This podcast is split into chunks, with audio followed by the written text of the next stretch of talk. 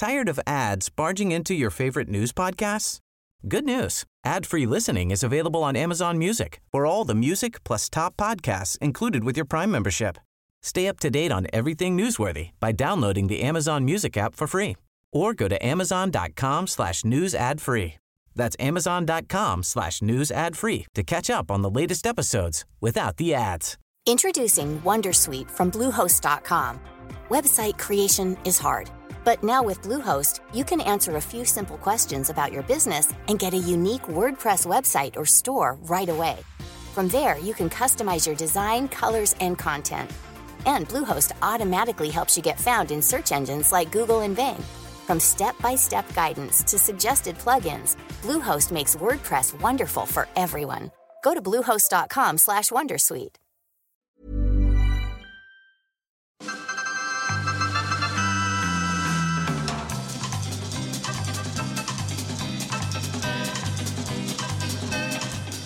Hej och välkommen till Vetenskapspodden Forskarna och jag. Jag heter Magnus Erlandsson och i det här avsnittet samtalar jag med professorn och psykiatrikern Ingmar Skog som är föreståndare för HCAP, Centrum för åldrande och hälsa i Göteborg. Antalet personer över 65 år beräknas tredubblas i världen de närmsta decennierna. Friskare äldre är såklart en global framgång men innebär också nya utmaningar. Frågan är hur skapar man ett samhälle där alla inkluderas i samhällsbygget? Där man tar tillvara de äldres erfarenhet bättre än man gör idag? Och en annan grej, hur gamla kan vi egentligen bli? Vissa tror att världens första 200-åring är född. Det låter science fiction i mina öron. Vad många demografer ändå verkar vara överens om är att cirka hälften av de som föds i Västeuropa idag kommer att få uppleva sin 100-årsdag. Trevlig lyssning!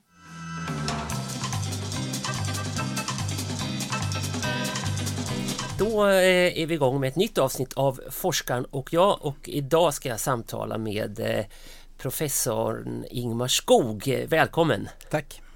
Du är professor i psykiatri och sen är du också föreståndare för någonting som heter HCAP, Centrum för åldrande och hälsa i Göteborg, eller hur? Ja.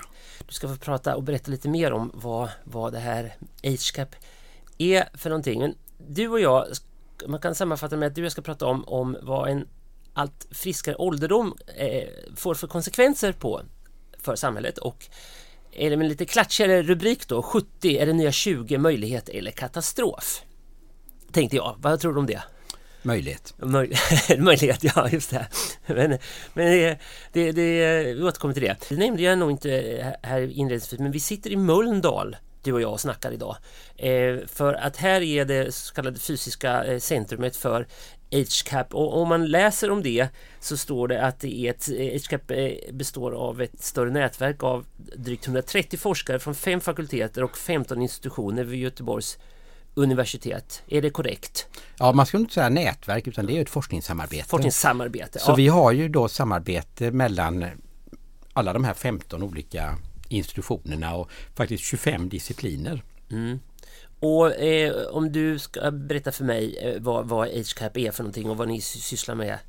Eh, ja, alltså det är det att vi, man kan säga att grundgrejen är att vi vill öka äldre personers kapabilitet. Och kapabilitet är alltså vår förmåga att sträva efter och uppnå mål som vi tycker är värdefulla. Alltså vad vi själva tycker är värdefulla, inte vad någon annan tycker är värdefullt.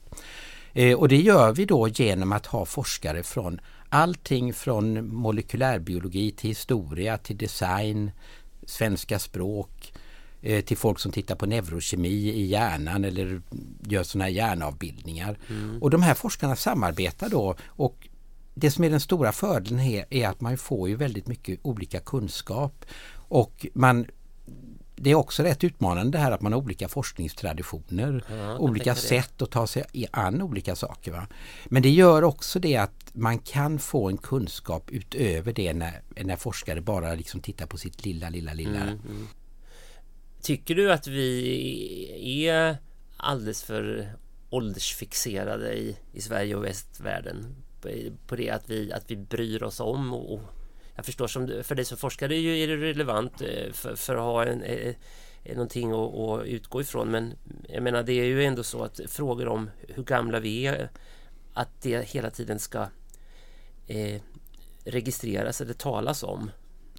Jag, vet, jag tror att man pratar rätt mycket om det i andra länder också, att ålder är... Sen kan man ju säga det att i vissa kulturer så är ju kanske vi så uppskattar styrkan av att man uppnått en viss ålder.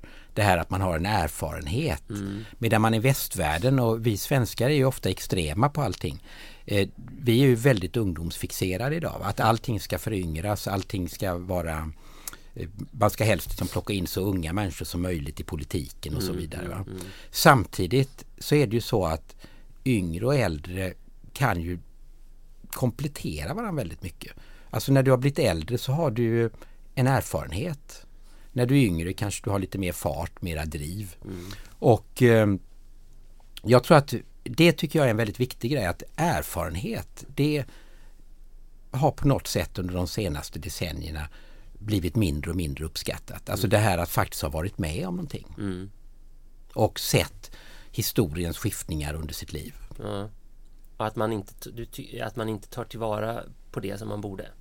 Ja, jag tycker att det, ett land ska ju ta tillvara på all den här, kompetens man har. Men det känns som att vi i Sverige har varit väldigt dåliga på att ta, ta, ta tillvara på den kompetensen som heter erfarenhet. Mm. Men, men eh, tolkar jag rätt om att, att du upplever det som att det är ett större problem i, i, i, i västvärlden än vad det är andra, på andra ställen?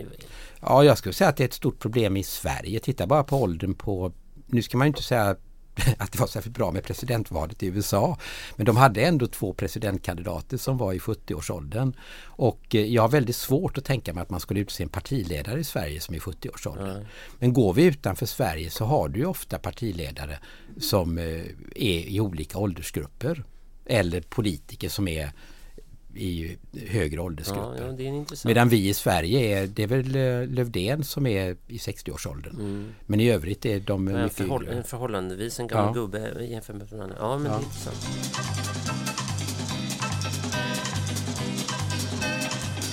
Du, eh, en, en annan grej eh, som jag läste att en, enligt vissa ansedda demografer då, så kommer hälften av de som föds idag i Västeuropa att få uppleva sin 100-årsdag läste jag någonstans. Ja. Eh, sen kollade jag ju visserligen upp det här med SCB, Statistiska centralbyrån och eh, enligt deras prognoser så kommer ungefär hälften av flickorna som föds idag bli 93 sa de och hälften av pojkarna 91 enligt SCB då.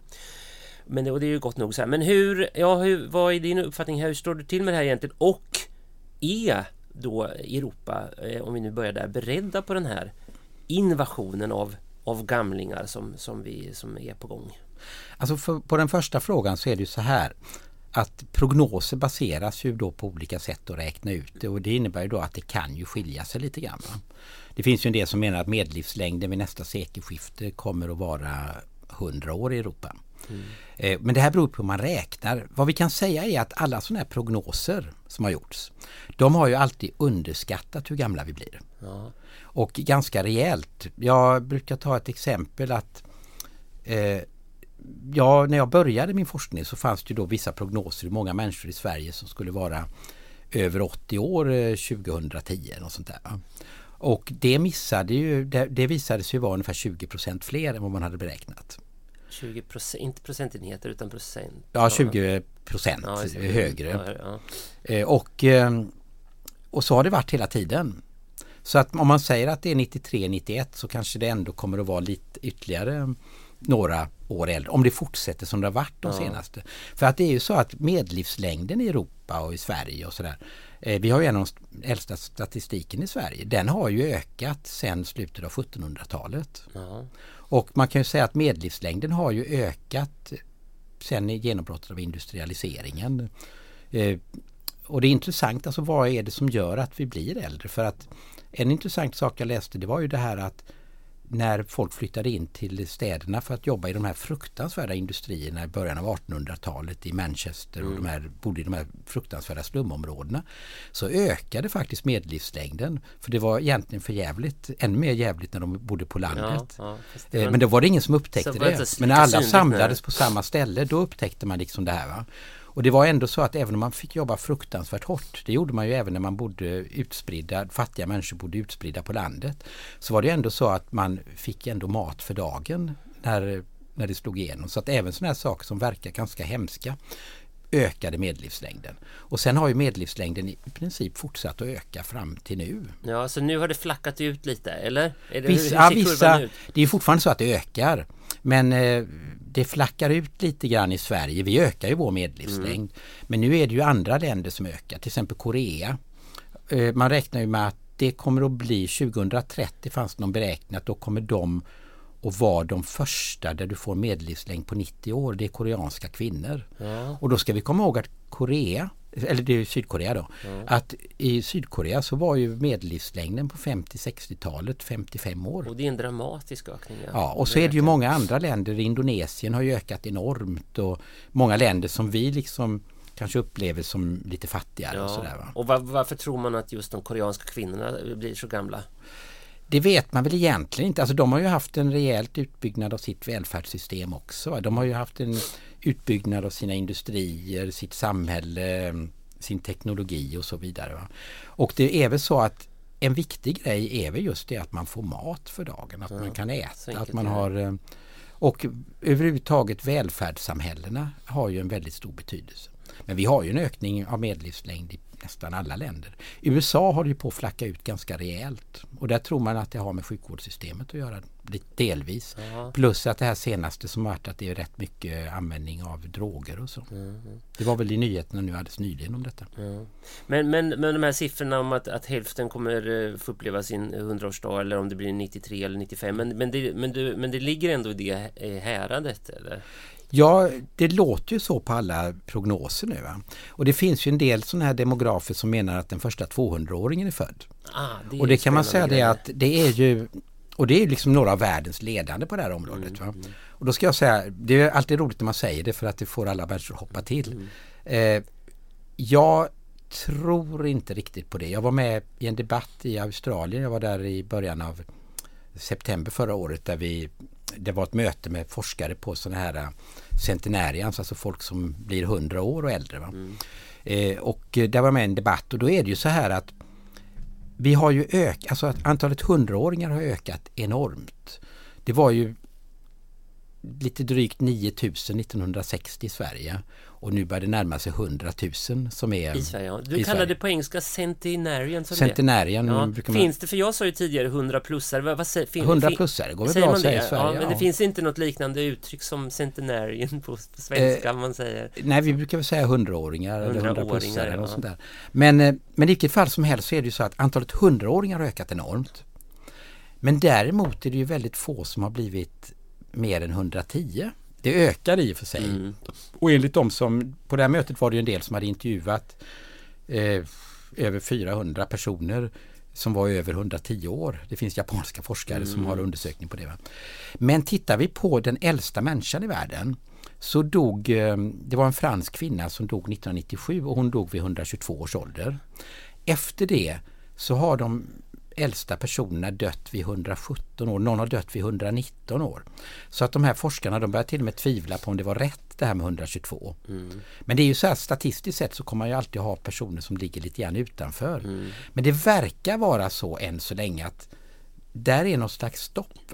Mm. Att eh, vi inte blir äldre. Men som sagt, att de som är experter... Att det, att det finns någon eh, biologisk fysisk eh, gräns. Någonstans där va? Där, där, där kroppen inte där på något sätt kroppen inte har. Och de här som forskar på det här de säger det att många av de här supercentenärien som det kallas, de här som är över 110 år.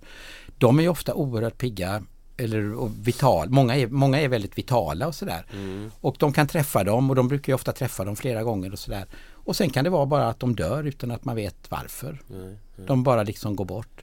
Och eh, så att jag tror att vi har någon slags gräns där. Men då ska vi veta att demograferna som är experter på befolkningsutveckling de pratar ju om ännu högre. Ja, just det.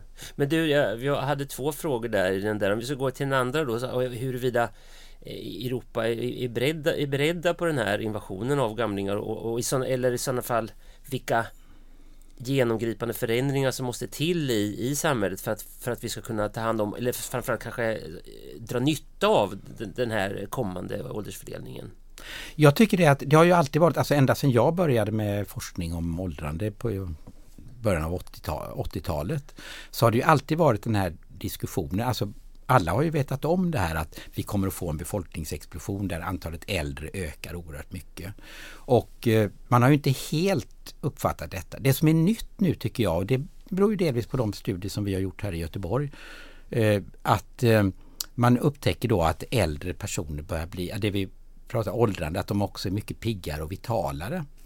Eh, men tidigare har det ju varit väldigt mycket det här katastrofscenariet att vi ser mängder med människor som fyller upp våra äldreboenden och mängder med människor som får demens. Mm.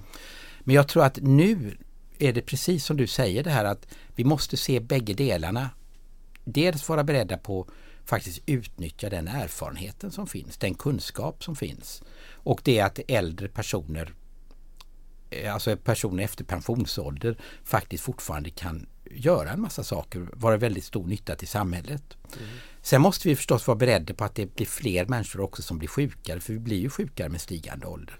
Men det som forskningen verkar tyda på nu, det är, man pratar ju väldigt mycket, alltså en stor diskussion har ju varit det som man på engelska säger compression or eh, longation of morbidity, det vill säga så att eh, om vår sjuka del av livet kommer att öka eller minska. Och då kan man säga att om vi då får en äldre befolkning kommer vi då få fler, alltså kommer det att läggas till fler sjuka år. Mm. Men nu verkar forskningen tyda på att den här ökade livslängden faktiskt mera är kopplad till att vi har kortare sjukperiod.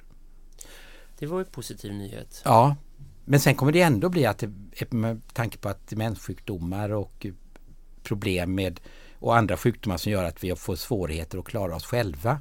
Eftersom vi blir så många äldre så kanske det ändå kommer att öka men det kanske inte kommer att vara lika farligt. Men jag tror att det är frukt, alltså en väldigt viktig grej för samhället för att inte pensionssystem ska rasa ihop. Men också för samhället överhuvudtaget och livskvaliteten för människor i vårt samhälle.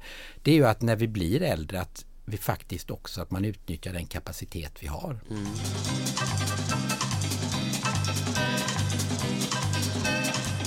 Eh, jo, ja, för några år sedan så, så var, gjorde jag ett reportage som handlade om 100 plussare, alltså sådana som är över 100 år.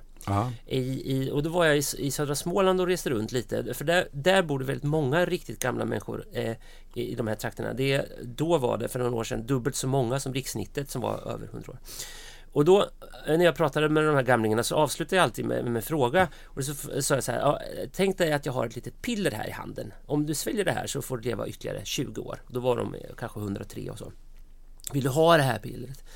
Och det var liksom ingen som fick frågan som var intresserad av det här erbjudandet utan de tyckte ju eh, tvärtom att, att eh, det var, jag vet vad en, en, en kvinna i Emmaboda hon, hon, hon hade sett en annan gamling på tv som just hade fyllt 108 år som som hon kommenterade det här hela med, med hur gedan är mig. Nej, det var det värsta, det, värsta jag kan tänka mig med, med att, få, få, att få ett sånt piller. Men vad är det så att det här med att trakta efter att bli så himla gammal och ett evigt liv, att det är någonting som vi, vi unga tycker är himla spännande. Men när man kommer upp lite i, i ålder så, så är just den där grejen inte så, så viktig som, som de här gav uttryck för. Är det din är det din erfarenhet också?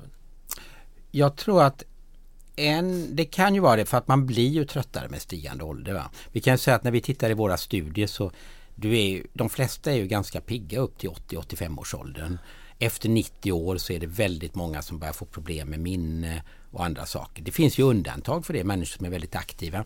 Men jag tror också det är en bild av det att när du blir äldre då blir du också mera medveten om döden. Du blir mera Alltså du för, i större utsträckning för, så förlikar du dig med den här tanken att snart har jag inte så mycket kvar. Jag har levt mer än mitt halva liv eller mer än två tredjedelar av mitt liv. Men när du är ung då är du fortfarande så pigg och du känner dig lite grann som den här eviga. Det är liksom svårt att tänka sig in i den här tanken mm. att man blir gammal. Och ja, man extrapolerar vill... Eh, sin, sin eh, friskhetskänsla framåt i tiden. Så ja. på något sätt att man... Men sen är det ju fortfarande så när vi frågar äldre personer, de vill ju fortfarande leva. De flesta. Mm. Alltså vi har ju med det i våra frågor om de känner sig trötta på livet eller om de skulle vilja dö och så. Och då är det fortfarande så att de flesta vill ju inte dö. Nej, utan de, eh, jag hade jag vet när jag skrev min avhandling för ett antal år sedan så intervjuade jag ungefär 585-åringar eller undersökte dem och då frågade vi just om det här om man ville dö, om man kände sig trött på livet. Eh, och då var det så här att de flesta, och det var även folk liksom som var sängbundna, hade värk i kroppen och så. De flesta sa då att Nej men jag vill fortsätta att leva även om jag har ont i hela kroppen och jag ligger i en säng för jag vill veta vad som ska hända med mina barnbarn. Jag vill veta vad som ska hända i världen. Ja. Så att det finns ju fortfarande den här grejen att det här att man då kanske säger att man inte vill ha ett piller för att leva 20 år till.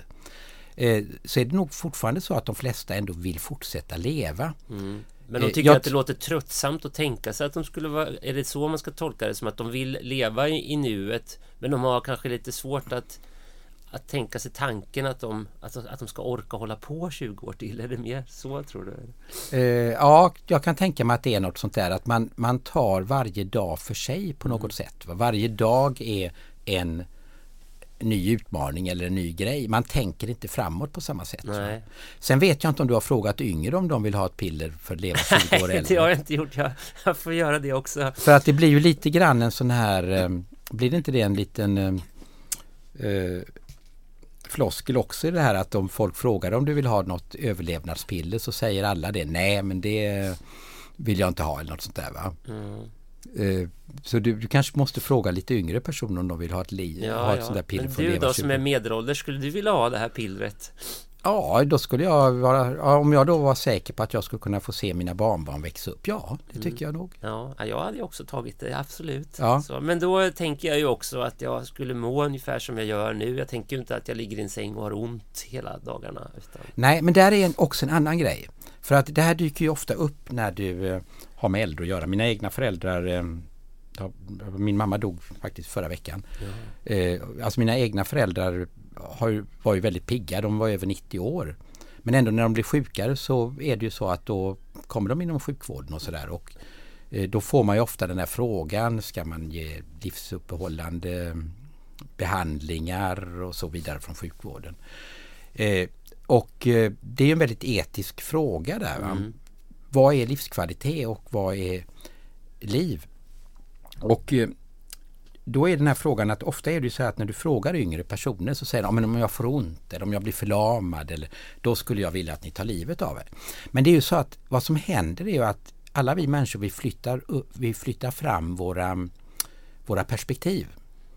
Alltså om du tänker dig det att många säger så att om jag råkar ut för en olycka och blir rullstolsbunden då vill jag inte leva längre. Mm. Men när det händer så är det faktiskt så att de flesta på något sätt ställer om och så mm. försöker man ställa om till den situation man är. Mm. Och det kan vara så att en del människor som kanske får en, får en sjukdom med, med smärta, de, kom, de, kommer även när de liksom får det känna att nej, jag vill inte leva. Men väldigt många kommer också liksom att ställa om sina perspektiv till det här nya. Så det gör att det här som en del säger att man ska skriva under ett kontrakt i förväg. Det är väldigt lurigt för att det kan vara så att när du, vad heter det nu, kommer i den situationen ja. så är det inte säkert att du känner så. Nej. För till och med en person med demens, det var en sån här grej jag tänkte när jag såg mina egna föräldrar och de började tappa minne och sådär. Eh, då var det ju fortfarande så att man kanske lever mycket mer i nuet. Man kan inte komma ihåg lika mycket som har hänt förut. Man kan inte tänka framåt. Men i nuet kan du fortfarande liksom känna känslor, vara glad när dina barn och barnbarn hälsar på. Du kan eh, ge väldigt mycket till dina närstående genom liksom att visa den här kärleken som en mamma kan känna för sina barn. Mm, mm. Och där kommer vi in väldigt mycket, vad är, vad är, vad heter det nu, liv och vad är livsvärde? Mm. Du, det här med att själv få bestämma när, man, när, när, när, livet ska, ska sluta, alltså aktiv dödshjälp och så. Vad, vad har du för eh, tankar eller, jag behöver inte veta vad du själv tycker om det, men, men vad, vad, vad är din erfarenhet av, av, av det? Jag kan inte säga att jag har jättemycket erfarenhet av det. Vi vet ju det att när det gäller människor som tar livet av sig Alltså, då är det ju i väldigt stor utsträckning att man har haft en depression. Mm. Många gånger depressioner som inte är diagnostiserade. Eh, ibland har de upptäckt de här depressionerna. Va? Men depression, framförallt hos äldre, så är depression den absolut överväldigande grejen till att man tar livet av sig. Mm. Och man kan säga att de här filosofiska självmorden, alltså där människor då medvetet med eh, sina intellektuella funktioner behållna bestämmer sig att nu ska livet ta slut. Det finns ju, men bland alla självmord så är det extremt ovanligt. Det vanligaste är alltså att man har en depressionssjukdom. Och att man, att man inte är, mår bra och inte är vid sina sinnen på sätt och vis då alltså? Att man... Jag skulle inte vilja säga att man är inte vid sina sinnen, men en depressionssjukdom det innebär ju att du tappar livslusten och att du tappar livslusten på ett väldigt, väldigt plågsamt sätt. Det gör väldigt, väldigt ont. Det här, du tappar dina känslor, du tappar... Det är ju, vid svåra depressioner är det så att du inte, bara, du är inte ens nedstämd utan du är liksom totalt frånvaro av att känna. Eh, och det är fruktansvärt plågsamt och det är hos äldre den absolut viktigaste grejen. Och där kan det vara väldigt viktigt att man upptäcker depressionen i omgivningen. För att eh, det här kan komma väldigt fort och det kan vara personer som aldrig haft depressioner förut. Och då vet vi det att när det är människor med en depression och väldigt många människor som i andra situationer försöker ta livet av sig så vet man ju det att när de som så att säga, inte lyckats, alltså som överlevt, då är ju en stor majoritet av dem är väldigt glada att de överlevde. Mm. Men att man blir deprimerad när man blir gammal, kan man eh, generalisera kring det, vad som är de, de vanligaste orsakerna till att, att, man får en depression när man blir äldre? Jag skulle säga att depression är väldigt vanligt i livet. Vi har, vi har ju en del av våra studier där vi har följt kvinnor i 50 år nu.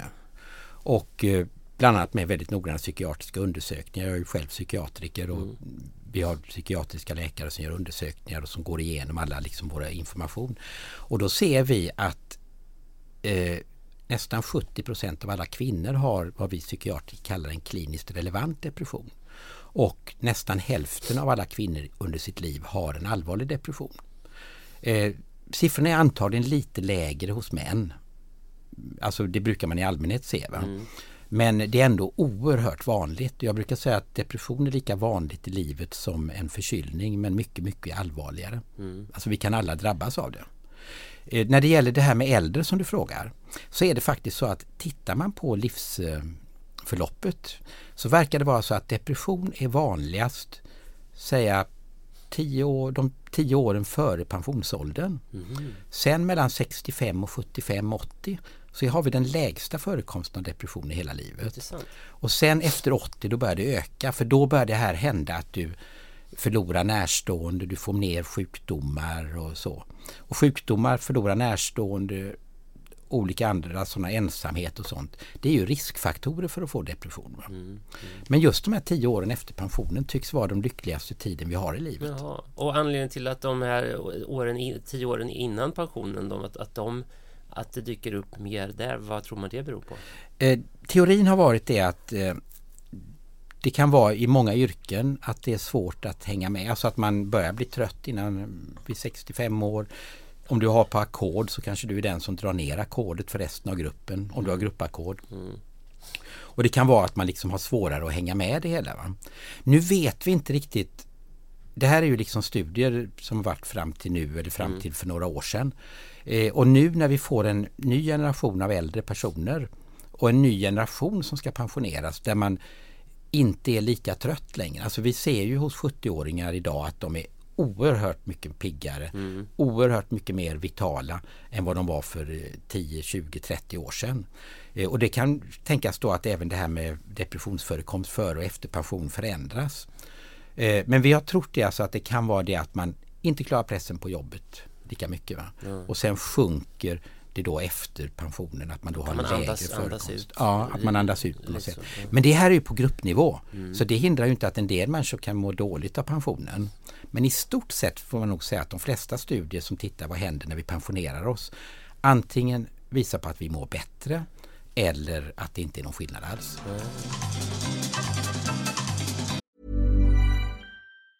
Tired of ads barging into your favorite news podcasts?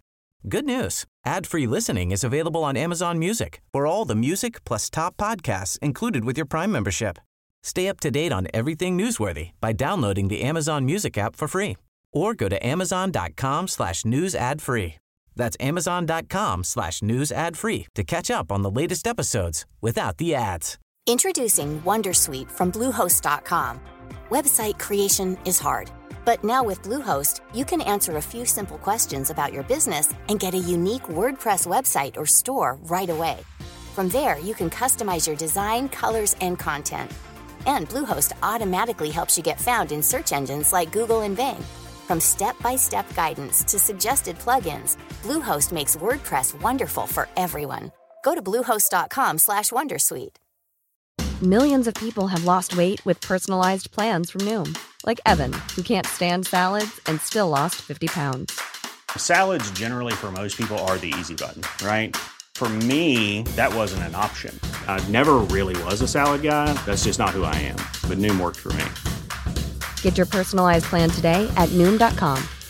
Real Noom user compensated to provide their story. In four weeks, the typical Noom user can expect to lose one to two pounds per week. Individual results may vary.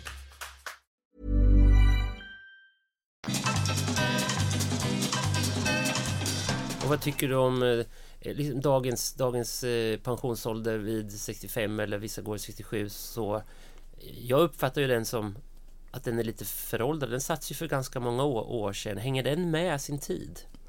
Ja, har, vi råd att ha, har vi råd att ha gränsen där? Det beror på vad vi menar med att ha råd. Men man kan ju säga att så som pensionssystemen är utvecklade så blir det ju så att om alla går i pension så kommer man ju få en ganska låg pension. Vi ska ha klart för oss som jag sa förut att ofta mår vi på gruppnivå så mår ju folk i allmänhet bättre efter pensionen.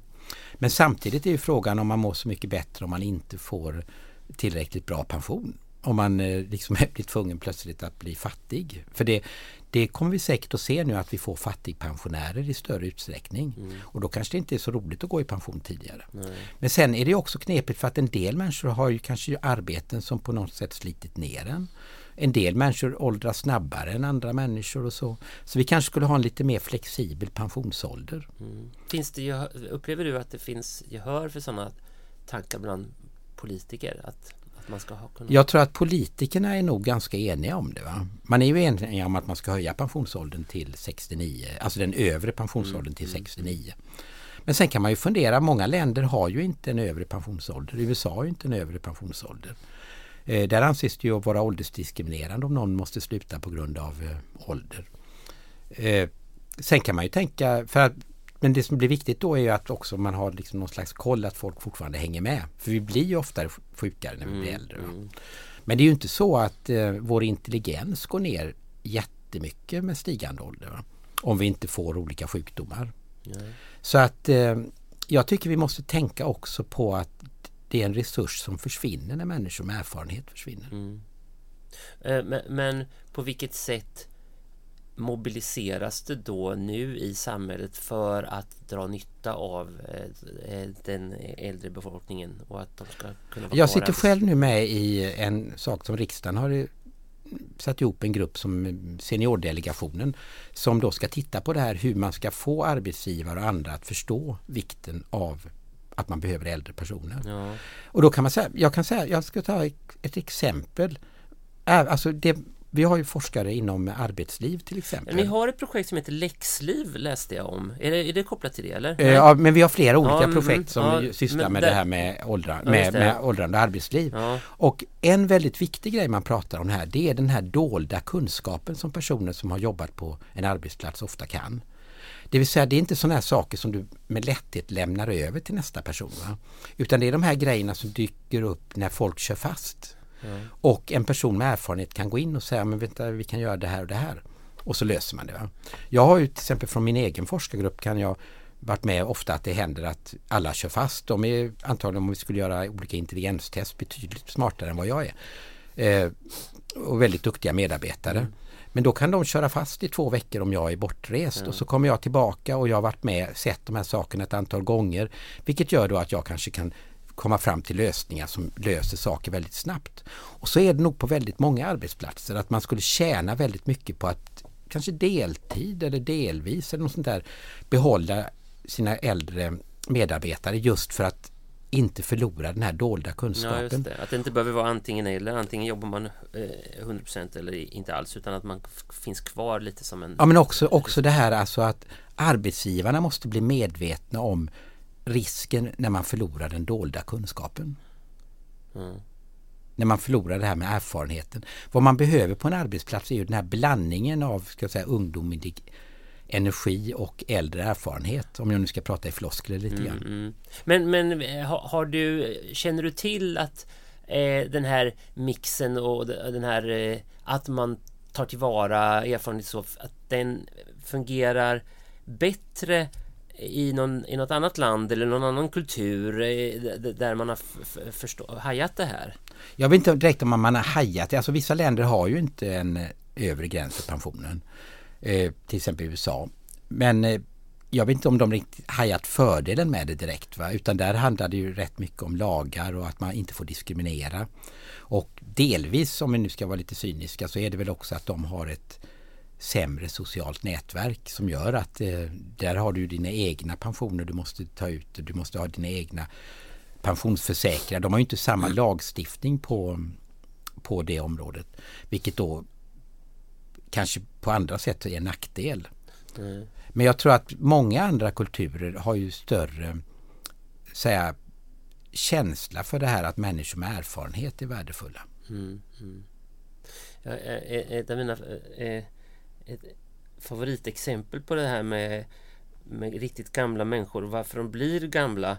Eh, så läste jag om eh, en av världens eh, äldsta manliga 100 plus populationer lär ju finnas på Sardinien uppe i en bergsby där och de har varit få, fåraherdar i, i hela sina liv och där finns det ju en sån teori om att de trappar ner i den takt de vill i sitt, i sitt arbete. Så att när de var 40 kanske de gick eh, fyra mil med, med, med fåren på berget varje dag. När de blir eh, 62 och när de är 80 så går de fortfarande men då kanske de går en kilometer och petar lite med staven. Men de är fortfarande med, de har en uppgift och de rör på sig men de kan själva successivt eh, bestämma över i vilken takt de vill trappa ner. Jag tycker det låter så sympatiskt. Ja, jag har, jag har träffat den här killen som kom på det här med blå zoner. Och när han berättar just det där, men sen är det så att de här blå zonerna de förflyttar sig ju. För nu kommer ju liksom det moderna samhället in där och att de har ju inte alls lika många hundraåringar nu när de börjar få snabbmat i Sardinien eller på de här öarna i Okinawa i Japan och ja, sådär. De, de... Så de håller liksom lite grann på att försvinna. Men då är, det de framhåller är ju väldigt mycket att det finns en meningsfullhet i livet. Mm. Att man har uppgifter i livet även när man är 105 eller 110. Ja, just det. det är ju rätt roligt. Vet du om varför det heter blåzoner? Ja du, det vet jag fast nu har jag glömt det. Det var, eh, det var inte så bara att det var någon som helt enkelt markerade det på en karta med, med en blå penna eller någonting? Eller ja så? exakt, han råkade ha en blå penna när han markerade. Ja, det var så ja. ja. ja. Eh, men, men är det du, du, du, nämnde Okinawa där. Blå zoner är då en, ska förklara för lyssnarna, en, en, där en, en geografisk plats, region där man blir väldigt gammal. Man har många hundra, hundraåringar. Plus. Finns det någon ny sån coming blå zon som du har hört talas om? Som inte... Nej, inte direkt Det kan jag nog inte säga att jag har hört talas om det. Att det är någon coming blå zon. Mm. Jag tror att det är också så att nu börjar det moderna samhället komma in överallt. Mm. Man vet ju inte heller riktigt varför folk i de här blå zonerna lever så länge. Men det verkar ju vara så att man äter lite mera fisk. Va? Man har lite mer lite landsbygdsliv. Mm. Man har hyfsat med mat och något sån här lugn miljö. Ja. Det, men det fin de är ju väldigt olika. Ja. Eh, jag, tillbaka till de här när jag var och träffade de här hundraåringarna i Småland så var det en, en, en, en gammal kvinna där som sa Eh, Eh, som verkade så harmonisk som sa ja, men vi var så vi, jag har alltid varit så vi var förnöjsamma. Jag frågade så här, hur, hur har livet varit? Vi, vi var alltid förnöjsamma. Det är ett fint ord tycker jag. Och då, och då vi tävlade inte med någon och, och, och om andra hade mycket det gjorde mig ingenting. Vi var belåtna och så. Ja, och då tänker jag hur det är idag. Och vi, vi tänker mycket på vår hälsa vi tränar mycket. Men å andra sidan så är det ett himla jämförande som skapar stress. Hur man ser på sociala medier, hur har han det, vad gör de, hur mycket tjänar de och vad gör de? Och, finns det några studier som, som tittar på så här orsakssamband mellan livslängd och den här upplevda den här statushetsen och upplevda konkurrensen som, som vi har idag, vad den gör med åldrandet? Ja, det vet vi inte riktigt eftersom de som den här dagens situation det vet vi inte egentligen vad det kommer att innebära för åldrandet. Va? Eh, vi vet ju att eh, stress eh, kan ju öka risken för demens. Men ja. då är det liksom en av många riskfaktorer. Och tittar vi, och det är ju liksom Och då är det en grej. Va? Alltså man måste alltså tänka när vi pratar om riskfaktorer eller skyddande faktorer så är det ju ofta en av många faktorer. Och det vi kan se är ju att än så länge så har det ju varit att det samhället vi har med sina fördelar och nackdelar summan verkar vara positiv för vi blir äldre och äldre. Mm. Och det här med att man lever längre det är ju ändå trots allt ett tecken på någonting som är positivt. Men då är det summan av allting. Och jag tror alla tidsåldrar har saker som är bra och saker som är dåliga. Eh, stress då, framförallt sån här stress där man inte kan riktigt kontrollera stressen och man verkligen mår. Det verkar vara en sak som är dålig. Vi hittade ju det i en, en av våra studier här där vi följde medelålders kvinnor så såg vi det att de som uppgav 1968 att de kände sig stressade i förhållande till arbete, i förhållande till familj och andra saker. De upplevde, de hade då en ökad risk för demens 30 år senare. Mm. Men det var ju liksom en ökad risk. Det innebär ju inte att alla de som kände sig stressade var det. Va? Men det ökade risken lite grann. Jag brukar ibland säga nu när vi börjar prata om faktorer och det mm. tycker jag är viktigt. Jag brukar ibland prata om livets lotteri. Det är så här att de flesta riskfaktorer, det känner vi inte riktigt till. Men vi vet att ett antal faktorer kan vara farliga. Men de stora folksjukdomarna och en sån sak som åldrandet påverkas ju av mängder med olika faktorer. Och då kan man säga så att då kanske vi har ett antal vinstlotter och ett antal nitlotter när vi börjar vårt liv. Beroende kanske på sådana här genetiska ärftliga faktorer. Mm. Och sen kanske vi börjar röka och då får vi 100 nitlotter och så börjar vi motionera så får vi 50 vinstlotter. Vi käkar grönsaker så får vi 30 vinstlotter till och så börjar vi stressa fruktansvärt mycket och då kanske vi får 15 nitlotter och så vidare. och sen då när vi då ska liksom dra vår, eh, vårt, i, i livets lotteri, dra mm. om hur gamla vi ska bli.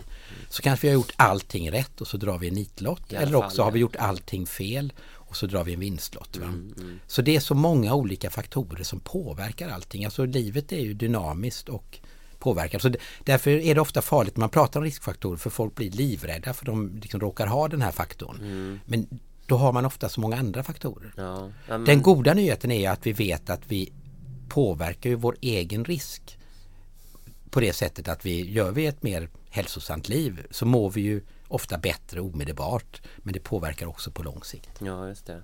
Nej, men tänker på när man hör talas om någon som har varit hälsan själv hela livet och ändå får så får lungcancer och inte ens tittat på ett paket cigaretter så tänker man Det var ju just typiskt ja. Att det skulle gå så, hur gick det där till? Det var När man ändå tyckte att vederbörande hade gjort allt rätt så Ja precis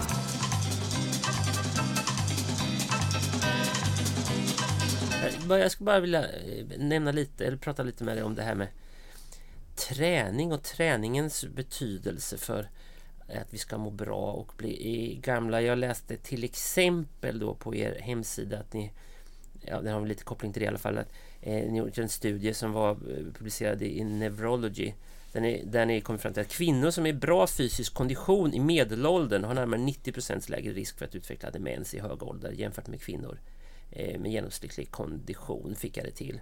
Det där finns ju liksom en koppling. Men är det så här med träning, är det det som är drycken till den eh, heliga i den heliga graalen eh, eller överskattar eller underskattar vi motionens betydelse för en frisk ålderdom? Alltså motionen har en väldigt stor betydelse. Som jag sa förut så är det ju så att det är många olika faktorer som påverkar. Men det här att träna verkar ju ha betydelse på väldigt många olika områden. Alltså att försöka hålla sin kondition bra. Eh, den här studien som du pratar om, då var det ju kvinnor som eh, som testades på en sån här testcykel mm. med deras kondition. Och då visade sig det att när vi delade upp dem i olika femtedelar då jämförde vi alltså de som hade bäst kondition, bästa femtedelen med den tre femtedelar som var i mitten. Och sen fanns även den sämsta femtedelen med i den här analysen. Och då var det den femtedelen som hade bäst kondition. Mm. De hade alltså, när vi sen följde dem i 44 år, då hade de 90% mindre risk att få demens under uppföljningen. Det. det. tror jag är en överdriven siffra. Jag tror, alltså, det är ju så här att det finns ju Själva resultaten kan ju variera. Men det var ju ganska övertygande att det här hade en effekt. Och det var alltså mot medelkonditionen. Och då ska vi säga att den konditionen som var hos den bästa femtedelen då hos dessa medelålders mm. kvinnor. Mm. Eh, den var alltså ungefär som att springa en timme och 15 minuter på milen. Mm. mm. okej men inte superkondition. Nej, inte super, nej, nej. okej okay, men ja. inte när du är då i 40-45 års åldern som ja. här var. Då är ju inte det superkondition nej, men det är en hyfsad kondition. Och det finns ju många studier som visar på det här att det här med att motionera har betydelse för väldigt många olika typer av sjukdomar. Mm. Allt från depression till cancersjukdomar, hjärt-kärlsjukdomar förstås och så. Mm. Så motion är viktigt. Mm. Upplever du eh, att det här för i, med motion och träning att det har slagit igenom även i, den, i de äldre generationerna? Eh, på samma, alltså det tränas ju väldigt mycket i, medelåldern idag i Sverige. Gör, gör lite äldre det också? Vi ser enorma skillnader bara från eh, Ja, vi har inte pratat så mycket om det men vi, i Göteborg har vi de här H70-studierna som hållit på sedan 1971. Där vi tittar på 70-åringar. De första var födda 1901 till 02, de senaste var födda 1944. Och sen följer vi ju de här grupperna över tid. Och när vi jämför 70-åringar som vi undersökte 2000 med 70-åringar som vi undersökte då 2014 som var födda 1944. Mm. Då har det blivit en enorm ökning med andelen personer som tränar, minst, som tränar hårt minst tre dagar i veckan. Ja, eh, bland kvinnor var det väl en ökning från ungefär 3% till 30% Bland män var det väl ungefär 15% till 50% av 70-åringar som tränade. Va? Mm. Och vi ser också enorma förändringar i den fysiska styrkan. Alltså när vi testar olika fysiska förmågor så har det också ökat bara på en 15-årsperiod. Så jag skulle nog säga att det här med motion hos äldre personer har slått igenom rätt mycket. Och forskningen visar ju det att man faktiskt kan påverka sina muskler och sin kondition när man, även om man börjar träna väldigt sent. Ja, det Förut har man ju trott att det inte har någon betydelse men det verkar kunna ha en betydelse. Mm. Det är mm. klart att det är alltid bättre ju tidigare man har börjat. Men det verkar aldrig vara för sent att börja träna. Nej, nej. nej det är bra att veta. Eh, var, en annan grej jag kollade, hittade på SCBs hemsida, där kan man hitta mycket godsaker. Det var, där framgår det att gifta har haft en större ökning av livslängden än andra kategorier under de senaste decennierna. Från 80-talet till idag, alltså mm, det var mätt på 65-åringar tydligen det här. Att gifta lever ungefär fyra år längre än ogifta. Och även de änklingar och änkor lever längre än ogifta alltså, e-, enligt det här. Var, var, varför, varför är det på detta viset? Alltså en väldigt enkelt svar. Det kan ju vara det att, att om du lever ensam mm. och får en hjärtinfarkt eller får ett slaganfall eller får en stroke då. Eh, då är det faktiskt ingen som upptäcker det. Det är ju en väldigt viktig mm. Eh, variant där. Alltså att får du en akut sjukdom hemma så är det ingen som upptäcker det och då riskerar du att öka din dödlighet. Mm. Sen vet man det att känsla av ensamhet har också en viss betydelse, alltså att det kan öka dödligheten. Det finns en del studier som har tittat på det. Va? Att man kanske mår lite sämre. Eh, men väldigt mycket är väl det att om två personer är tillsammans så är det också det att man kan påverka varandra positivt. Det beror ju också lite grann hur kanske relationen är. Va? Eh, men eh, enklingar det vet jag inte riktigt vad det beror vad på. Det kan bero på för att det, mycket, jag vet inte hur mycket längre de blev heller. Men ja. Ja i och för sig så kan det ju, blir det ju faktiskt så att om du tänker dig att du levt ihop med någon längre och att det gör ju att du kan leva längre då kanske du har överlevt de här hjärtinfarkterna medan ni fortfarande var gifta. Mm. Och då innebär ju det att du kanske lever längre än vad du skulle ha gjort annars, även om du råkar vara enkling. Ja, och leva ensam på slutet. Ja. Så det är en grej. Men alltså känslan av ensamhet är ju också en sak som kan öka dödlighet. Men, in, men jag tror att man ska inte underskatta det att, man in, att eh, bo ensam gör ju att man, det är farligare när man får akuta sjukdomar. Mm.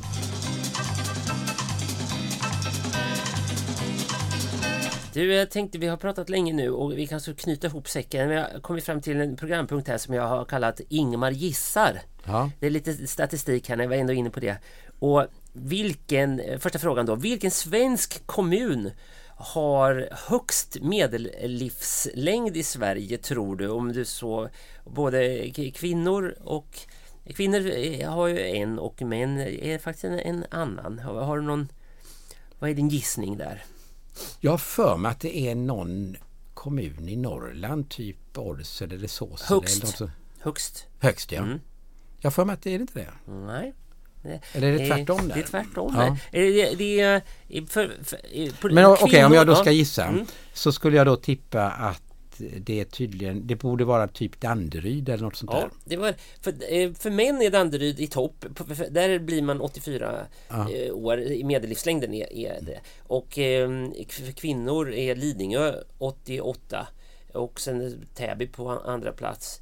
Eh, För män är Sta- Staffanstorp på andra, andra plats. Ja, men då ska jag gissa vilka som har lägst då. Ja, för det var nästa Eh, fråga. Ja, Jag tror att det möjligen kan vara några Norrlandskommuner. Och sen skulle jag kunna tänka mig att det kan vara om det är några förortskommuner utanför Stockholm eller något sånt där. Ja, det finns eh, inte, jag har bara de tre här. Ja. Och, på, och på, på eh, kvinnor är det lägst i Åsele och två Dorotea och så trea Ånge. Så det här är ju Norrland. Ja. Och där ligger det på, det är ungefär fyra år eh, eller lägre då, så det är 79 79,7. Eh, och ja, men det här eh, handlar inte det här rätt mycket om ekonomi eller? Jag skulle misstänka det och det kan ju också handla om att folk har flyttat ut. Att folk som kanske är friskare har flyttat ut tidigare eller något sånt där. Det folk som har mindre riskfaktorer de kanske flyttar till Stockholm eller till eh, storstäder. Vi hade ju en Ja. väldigt stor utflyttning från Norrland. Ja, just det. Så att de generationerna kan ju vara så att de som blev kvar kanske hade mer olika riskfaktorer. än. Mm. Alltså, det är, så det går inte, man kan inte flytta till Danderyd och bli gammal. Och man, kan inte, och man blir heller inte mindre. Om man är, är, är gammal och är lite äldre så kommer man inte dö tidigare bara för att man flyttar till Åsele. Alltså, det, det bygger på att man ändå har en, en, en kopp, att man har Alltså man, man kan inte Man blir inte äldre för att man flyttar till en kommun utan det måste ju ha med vad det är att man har bott och verkat, att man har en eh, Nej men om du tänker så här, till- om du tar att du har en viss generation mm, av personer och om då de som är friskast, starkast, eh, mest utbildning flyttar någon annanstans. mm, När de andra personerna då fortsätter att leva då har du ju folk med mer, de som blir kvar. Ja, de hade kanske även de som blir kvar hade kanske även i övrigt då haft en lägre medellivslängd än de på grund av sociala skäl, på grund av ekonomiska Mm, skäl. Va? Men tar du bort de friskaste från befolkningen då blir det ju så att de sjukaste blir kvar ja precis. på gruppnivå. Mm. Nu menar jag inte att man skulle vara sjuk i precis. men det kan vara så att folk som har faktorer som har med överlevnad att göra gör att de Ja precis. Nej men jag tänkte snarast tvärtom. Om man var 65 år så tänkte man oj jag vill bli gammal. Jag flyttar till Danderyd. Så Jaha, det nej så riktigt. kan man nog inte. Då är det nog det- lite sent. Det Ja. kan man inte riktigt göra. Eh, och sen, en, en sista grej här. Vilket, vilket, den här tyckte jag var lite kuriosa. Vilket namn har högst medelålder just nu i, i Sverige?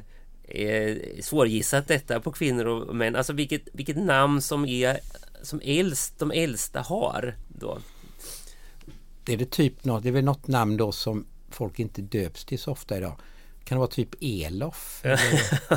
Ja, det är en spännande gissning. Det här är omöjligt att gissa rätt på. eller Sigvard eller något sånt. Alltså, på, på eh, Stig är toppar eh, manslistan på 73 år. Där är så medelåldern, om man, om man heter Stig och bor i Sverige så är, är medelåldern för dem 73 år. Det är så man får tolka Ja. det tror jag. Och, och Kurt är, är två. Heter man Kurt så är man förmodligen 72,9 år. Det är så. Och, och kvinnor, där toppas det av Inga 76,8. De, kvinnorna är ju alltid lite äldre.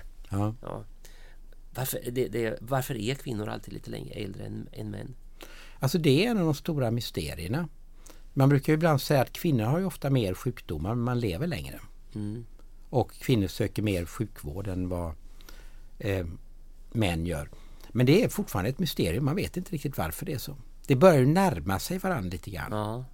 Men eh, Men jag hör såna där eh, teorier om att, eh, att män skulle vara mer eh, benägna att ta eh, risker och chanser att le- leva ett, eh, ett farligare liv.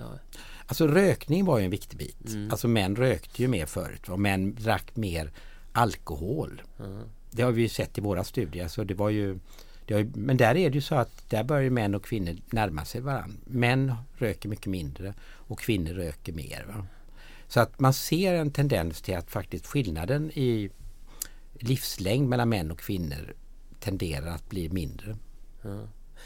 Men du sa att det är ett av de stora mysterier. Är, är, pågår det studier på detta? Är det någon som försöker komma underfund med? Alltså det finns för många som försöker fundera på det. Eller försöka hitta det. Inte? Men du. Det, inte ni. Eh, nej, alltså vi har ju alltid med kön i allting vi gör. Eh, men eh, nej, inte vad jag kan komma på just nu. Så. Nej, nej. Alltså, det finns många som gör det. Men ehm, jag kommer inte på just nu någon specifik. Nej. Eh, du, eh, eh vad tror du medelåldern är för de som heter Ingmar då, som du gör? Eh, det borde vara typ eh, 63 62,63 någonting. Ja, det är himla rätt. Det är 62,2. Hur gammal är du?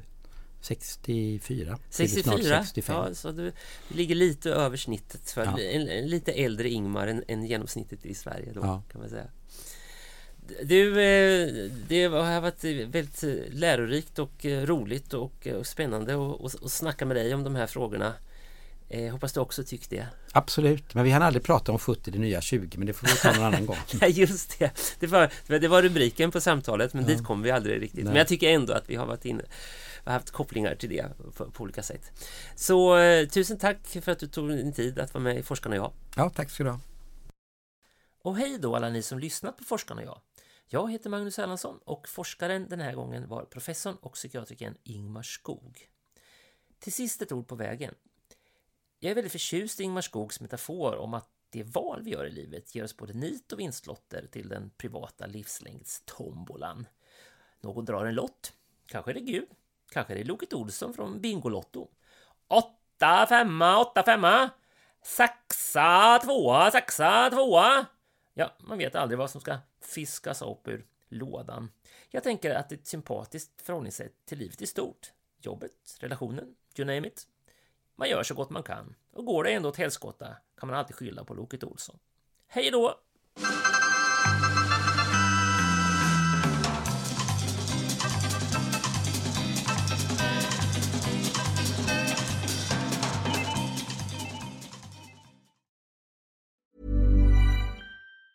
Tired of ads barging into your favorite news podcasts? Good news. Ad-free listening is available on Amazon Music for all the music plus top podcasts included with your Prime membership. Stay up to date on everything newsworthy by downloading the Amazon Music app for free or go to amazon.com slash news ad free. That's amazon.com slash news ad free to catch up on the latest episodes without the ads. Shopify helps you sell at every stage of your business. Like that, let's put it online and see what happens stage. And the site is live. That we opened a store and need a fast checkout stage. Thanks. You're all set. That count it up and ship it around the globe stage. This one's going to Thailand. And that, wait, did we just hit a million orders stage? Whatever your stage, businesses that grow grow with Shopify. Sign up for your $1 a month trial at shopify.com slash listen.